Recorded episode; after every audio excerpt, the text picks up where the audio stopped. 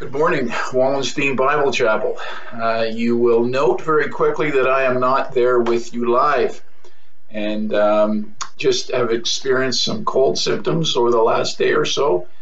And so wanted to follow protocols, which we need to be careful to do today and not be with you physically. Uh, but I do certainly want to thank Rhoda and Andreas and others who have scrambled with me to help uh, make this message possible. So I'm pre-recording it from my home office. So welcome to my home office. Uh, I spent a lot of time in here over the last year and a half teaching phys ed, as I mentioned last week, and also recording or speaking live on Sunday morning. So uh, the first thing I need to clarify for people is no, I did not paint that picture behind me um, just a scene for us to have behind us of kind of a nice place to be. I believe it's Italy, uh, I think.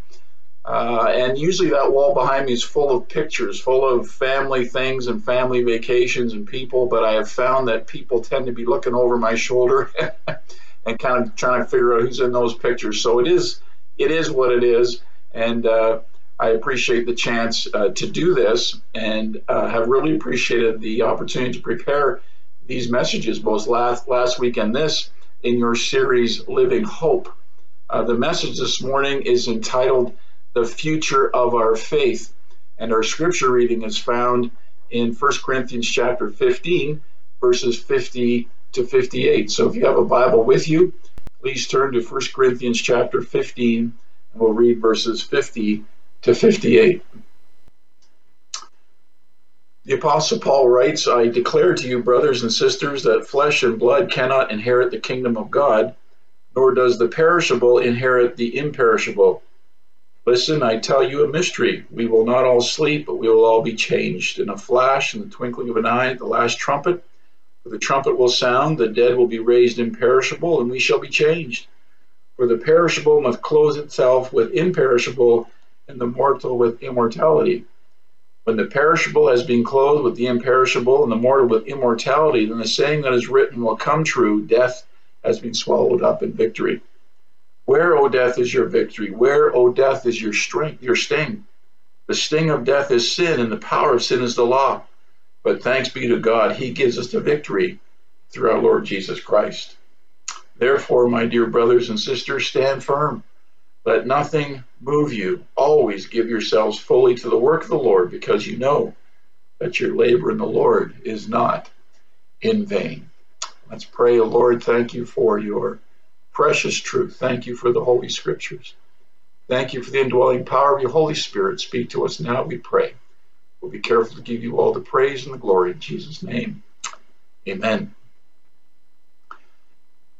as a kid, I used to get really stoked, really pumped up when I turned uh, on uh, Saturday afternoons to ABC, uh, probably black and white in those days on the television, to watch uh, Wide World of Sports. And I really got pumped up when I heard Jim McKay, that long time uh, broadcaster with ABC, introduce Wide World of Sports with that statement the thrill of victory and the agony of defeat. Let me begin this morning by, by asking you what you prefer to experience the thrill of victory or the agony of defeat. Personally, I've experienced both, both victory and defeat. And friends, I will choose the thrill of victory every time. Every time I'll choose the thrill of victory. How about you?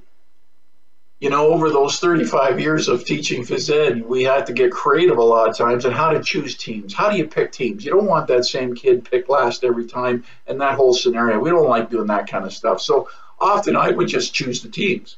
And it was amazing how often it worked out where I just was able to do a quick scan of the gym and say, okay, those with dark colored shirts on, go over here. Those with lighter colored shirts on, go over there. Yeah, it worked. It often worked and it worked beautifully. Sometimes I had to get more creative. But you know what? We never would have played a game if I chose to do something like this. All right, guys, this morning we're going to play basketball. Uh, those that want to be on the winning team go over there. Those who want to be in the losing team go over there. Friends, there would have not been one kid in 35 years that would have chosen to go over to the losing side. Do you choose victory or do you choose defeat? You know, as a coach, as an athlete, I'll choose the thrill of victory over the agony of defeat every time. As a human being with an eternal soul, I'll also choose the thrill of victory. How about you? In the context of 1 Corinthians 15, we read about the celebration of victory. In verse 57, we read, But thanks be to God, He gives us the victory through our Lord Jesus Christ. I want to begin near the end of our passage because we need to understand the end from the beginning. We need to understand and appreciate how the story, how the game ends, because when we do, hope results. Living hope results, and the issues of life are put into their proper perspective. Lyle Laraki shares this insight. In Hawaii, because of the time difference with the continental U.S., the National Football League Monday Night Football game is played in mid-afternoon. So the local TV station delays its telecast until 6:30 in the evening. When my favorite team plays, I'm too excited to wait for television. So I'll listen to the game on the radio, which broadcasts it live. Then, because they're my favorite team, I'll watch the game on television too. If I know my team has won the game, it influences how I watch it on TV.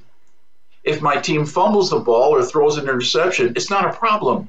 I think that's bad, but it's okay because in the end, we win.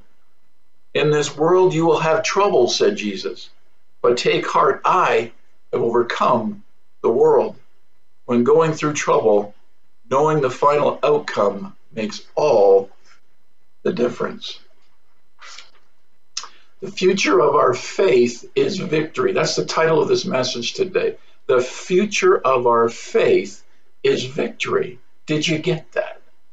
The future of our faith is eternal, victorious, living in heaven with a new resurrected body where there will be no more pain, no more sorrow, no more tears. This week I read this devotional written by C.H. Spurgeon and commenting on Isaiah 65, verse 19, which says this I will rejoice in Jerusalem and be glad in my people.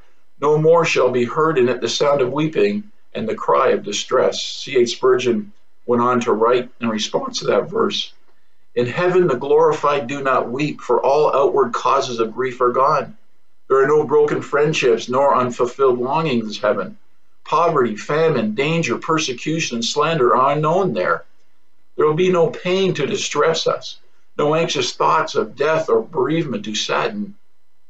Those there do not weep, for they are perfectly sanctified. No evil heart of unbelief prompts them to depart from the living God. They are faultless before his throne and fully conformed to his image. Well, might they stop mourning since they have stopped sinning? They do not weep because all fear of change is past. They know that they are eternally secure. Sin is shut out and they are shut in. They are safe in a city that will never be taken. They bask in a sun that shall never set. They drink of a river that will never run dry. They pluck fruit from a tree that will never wither. Countless cycles may revolve, but eternity will not be exhausted. And while eternity endures, their immortality and blessedness shall endure with it. Friends, as Christians, our eternal individual and collective stories end in victory. We know how the story ends. It ends in victory. And so that's why we needed to start there this morning. So of all people then, we we ought to be what? Most miserable? No. Absolutely not. Of all people, we ought to be resilient, full of joy, and full of confident, optimistic hope. Notice that verse 57 begins with thanksgiving to God. One of the significant reasons we gather each Sunday is to give thanks to God. So often, the busyness, confusion, and hurt in life, we fail to pause and really give thanks. Have you truly given thanks to God today? The Lord deserves our focused and heartfelt thanks because He has secured victory over the greatest opponent this world has ever known. What am I talking about? God has secured victory over death through the resurrection of Jesus Christ from the dead. As verse 54 says, death has been swallowed up in victory.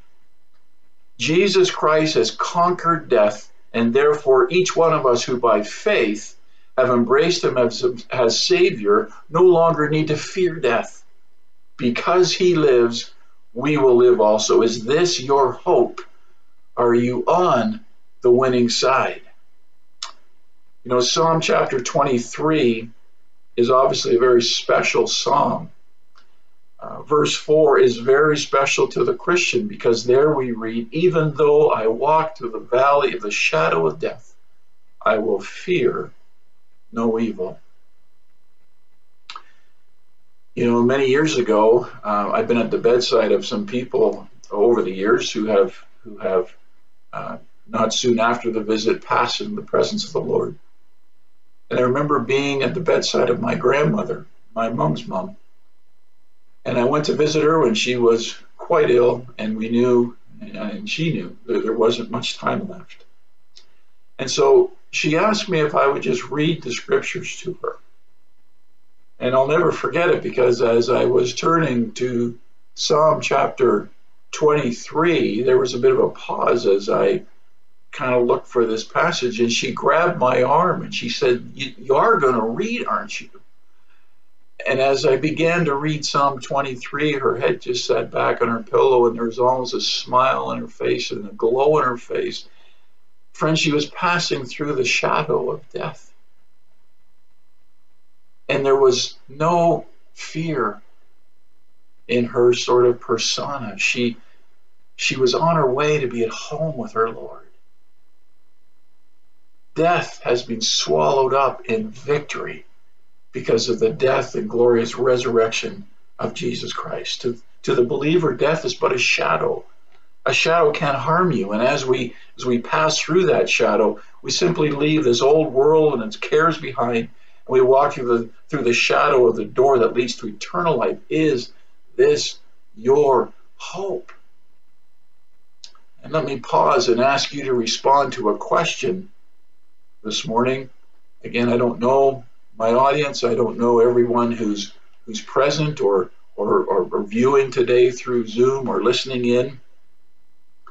But I need you this morning to think about and respond to a question that Jesus himself asked. In John 1:25, he asks this. He says, "I am the resurrection and the life.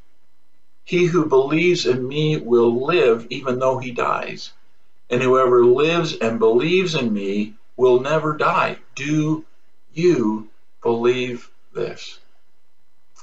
Friend, have you secured and entered into the victory that Jesus has already won on your behalf. Because of our sin, my sin, your sin, he went to the cross and suffered death so that we might have life and have it more abundantly. He died and shed his blood. He was buried. Remember the facts of our faith that we considered last week? He, he, he died according to the scriptures. He was buried. And the third day he rose from the dead according to the scriptures. And because of that amazing resurrection, that miraculous resurrection, Jesus overcame death. He paid the price for our sin. And because of his resurrection, friends, we have the opportunity to get right with God through exercising faith in those gospel facts that Jesus died for my sin. Do you realize that today? Romans 3 23 tells us that all of us have sinned and fallen short of God's standard. We've missed the mark. That's the nature of the scriptures we read this morning. That, that's the nature we inherited from Adam. That's been passed down to, to all of humankind since. And because of that sin, we're separated from God. But because of his great love for us, he sent his son to die for us and pay the price for that sin. Have you, by faith, embraced Jesus Christ as your Savior and Lord? recognizing that he died for you, but that he rose again. And because he lives, we can live also through putting our faith in him. We can we can have this tremendous sense of, of eternal hope in our hearts by embracing Jesus Christ as our Savior Lord. Have you done that this morning? Has there been a moment in your life's experience where you've understood those facts, you've processed the facts, and you've re- reached out and received Jesus Christ through believing faith. Friend, we hope that's been your experience. If not, then wherever you are, you, you, you can make that commitment to the Lord and get right with Him right where you are just now. Jesus said, I am the resurrection and the life. He or she who believes in me will live even though they die. And whoever lives and believes in me will never die. Do you believe this? The future of our faith is the hope of eternal life and the reality of having a changed, resurrected body, just like that of our Lord Jesus Christ after his resurrection. In uh, writing to the church at Philippi, uh, the Apostle Paul wrote this in chapter 3, verses 20 to 21. He says, But our citizenship is in heaven, and we eagerly await a Savior from there, the Lord Jesus Christ, who, by the power that enables him to bring everything under his control, will transform our lowly bodies so that they will be like his glorious body. And if we come back to our chapter this morning, in 1 Corinthians chapter 15, Paul also writes this in our passage as we as we kind of begin at the bottom and work our way back up through it. He says in verse 48, as was the earthly man, so are those who are of the earth. And as is the heavenly man, so also are those who are of heaven. But just as we have been born the, in the image of the earthly man, so shall we bear the image of the heavenly man. Friends, the future of our faith is the hope of eternal life and the reality of having a changed, resurrected body and living in the presence of our Lord forevermore. As we look at verses 42 and 44, again, backing our way up through this passage, this changed, resurrected body is described as, if you look at the language of verses 42, 43, and 44, this new resurrected body is described as imperishable, glorious, powerful, and spiritual. Now, we read those words a lot. I've read those words a lot. But to be honest with you, it wasn't really until this week that I really began to think about what they mean, to study what they actually mean. I kind of had an idea, but listen to what those words mean we will be resurrected, those who have exercised faith in Jesus Christ. There's coming a day when we will receive new resurrected bodies that will be, first of all, imperishable. What does that mean? It means no longer subject to physical decay or aging. no more aging. You know, it's funny, my grandkids, one of them was looking at my hand the other day, and, and my hand has age spots on it, and it's getting a little, you know, beaten, chewed up. That's just the reality of it. And they asked me this, and if my mom and dad listen to this, they'll they'll hopefully get a chuckle out of this. But my my grandkids refer to my mom and dad as great great great great great great great grandpa. And I say, well, easy. They, they don't want to hear that. that. They're your great grandparents. And one great is good. They're great, but but only great one grade, all right? They, they don't need to think that they're, yeah. So he was looking at my hand and he said, Papa, how, how come your hand looks like great, great, great, great, great, great grandpa? Well, it's just the aging process. Dad's a little older than I am, and and, and, and our bodies change over time. They they reflect the marks of, of aging. But one day they will be imperishable they will no longer be subject to the aging process. Secondly, we're told our bodies will be glorious, meaning it will be physically attractive. The marks of age will have disappeared. The scars, and I could show you, I got, they're all gone, right? The marks of aging will be gone. They'll be glorious. They'll be physically attractive. People spend a lot of time and money in some cases seeking to maintain that, you know, attractiveness right? And, and, and yet there's coming a day when our bodies will be glorious, they will be changed, they will be attractive. Thirdly, it says they will be powerful. With age comes weakness. I heard a sports commentator not too long ago say, you know what? In this business of athletics, we have to realize this one fact Father Time always wins. Our new bodies, friends, will be powerful and possible of things it can't do at the present time. When we think about the risen Lord. In John chapter 20 and verse 19, we, we read this experience, which gives us a bit of a sense as to what our new powerful bodies will be capable of. In chapter 20 and, and verse 19, we read on the evening of that first day of the week, when the disciples were together with the doors locked for fear of the Jewish leaders, after his resurrection, Jesus came and stood among them and said, Peace be with you. After he said this, he showed them his hands and his side. The disciples were overjoyed when they obviously saw the Lord. The Lord just appeared to them while they were behind those those locked doors in fear. He he just appeared to them. We will have new a new powerful body. And fourthly, we read that we will have new resurrected bodies that are imperishable, glorious, powerful, and spiritual. This can get a little confusing for people. Spiritual bodies. What does this mean? William MacDonald writes this, and I quote because he says it so well. Here we must be very careful to emphasize that spiritual does not mean non material. Some people have the idea that in resurrection we will be disembodied spirits. That is not at all the meaning of this passage, nor is it true.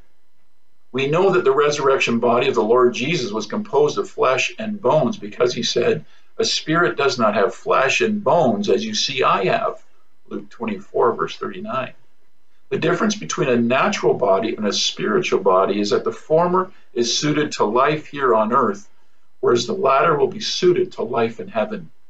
The former is usually soul controlled whereas the latter is spirit controlled. A spiritual body is one that will be truly the servant of the Spirit. Friends, I'm looking forward to a change someday. I know that there are people who have experienced a lot of health problems and struggle with pain and and daily you know sorrow as a result of disease and, and aging and, and, and issues that so many people experience and so many listening today experience. We, we pray for you. And I'm not suggesting anything that's going on in my body even rivals what so many people are experiencing uh, today. But I'll tell you something. I'm looking forward to a change. You know, part of the decision, part of the decision, not a big part, but part of the decision for me to retire was you get to the point where you realize this what I've been doing all these years is really a younger person's game. I love to, to play with students, compete with them, be physical in my interaction with them and in terms of the sports and the things we're talking about. And it got harder and harder to do. And as I've said before, the kids are always 18, right? They don't age with me. They're they're always replaced by another 18 year old who I have to try and keep up with. And over the years, that came hard to do. I, I couldn't do it. My knees wouldn't let me do it. The issues I got just wouldn't let me sort of keep up and be as active as I'd like to be. You know, the future of our faith is a victorious, eternal life with an imperishable, glorious, powerful, spiritual body. Look out for me on the gym floor in heaven, folks. I'm gonna I'm gonna be ready, you know? Well, when will this change happen? Well, according to our passage, it will happen when Jesus comes again. Let's read that again in verses 50 through 55. Sorry. I declare to you, brothers and sisters, that flesh and blood cannot inherit the kingdom of God, nor does the perishable inherit the imperishable. Listen, I tell you a mystery. Here's the mystery. We won't all sleep, but we will all be changed. In a flash, in the twinkling of an eye, the last trumpet, the trumpet will sound, the dead will be raised imperishable, and we shall be changed. For the perishable must clothe itself with the imperishable, and the mortal with immortality. When the perishable has been clothed with the imperishable, and the mortal with immortality, then the saying that is written will come true death has been swallowed up in victory. Where, O death, is your victory? Where, O death, is your sting? The future of our faith is victory. The future of our faith is hope. And just like any victory that a team experiences, you, you know how it goes. We've probably talked about this before, but you know how it goes. After a game has been played and somebody's won a big championship, the, the members of those teams often point to one person and say it's because of because of his or her goal. It's because of his or her home run. It's because of that touchdown that that, that person scored or threw. It's because of what they did that we secured the victory. Friends, we, we point to glory this morning and we point to the Lord Jesus Christ and we say it's because of him that this victory has been secured. What a joy it is to be filled with this hope of victory that has already been secured on our behalf through the death and glorious resurrection of Jesus Christ. How should these facts of a secured victory impact me today, impact us today? Well, notice verse 58. Therefore, my brothers and sisters, stand firm. Let nothing move you. Always give yourself fully to the work of the Lord because you know that your labor in the Lord is not in vain. Friends, knowing that victory has already been secured should produce a living hope in our hearts that leads to strength, stability, and service. This is a message all in itself. But notice that this sense of victory, this, this, this reality of hope in our heart, knowing how the story ends, knowing how the game of life ends for the Christian, for the believer, for those of us that have chosen victory over the agony of defeat. With that in our hearts, with that secure hope, that living hope, to use the title of your series, alive in our hearts. Notice that it should it should cause us to be strong. We should experience strength. It should lead to strength. Notice the statement stand firm. It should lead to strength. It should lead to stability. Notice the next part let nothing move you.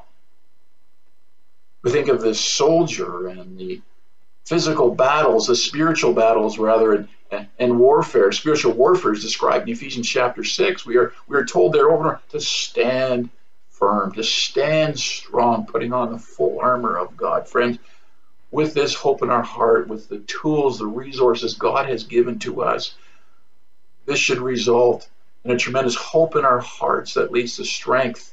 Stand firm, stability, let nothing move you. And it should lead to a commitment to service. Next, we read in verse 58 always give yourselves fully. fully. There's the challenge to the work of the Lord. Are you involved in the service? I know I'm speaking to a, a church full of people who are so committed to service. Let me encourage you to continue to serve, to fully serve the Lord.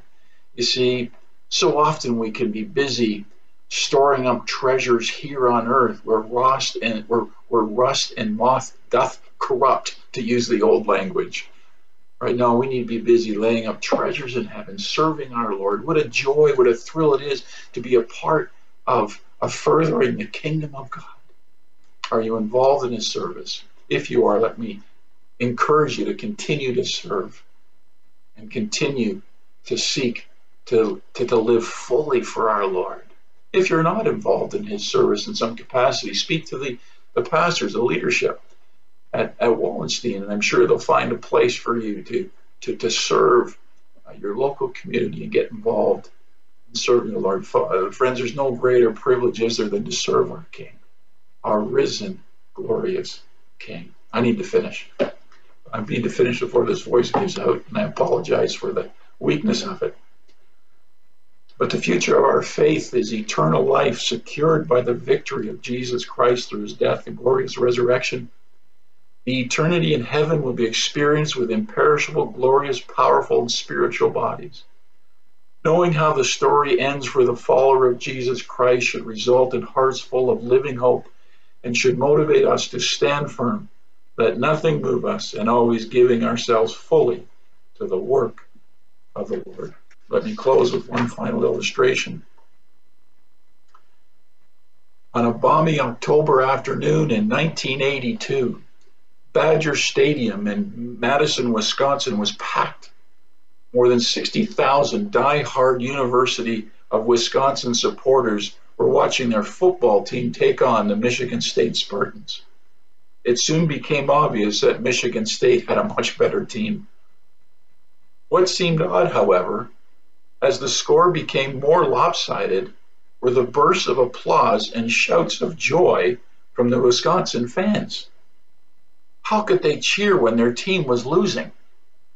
Well, it turns out that 70 miles away, the Milwaukee Brewers were beating the St. Louis Cardinals in Game 3 of the 1982 World Series.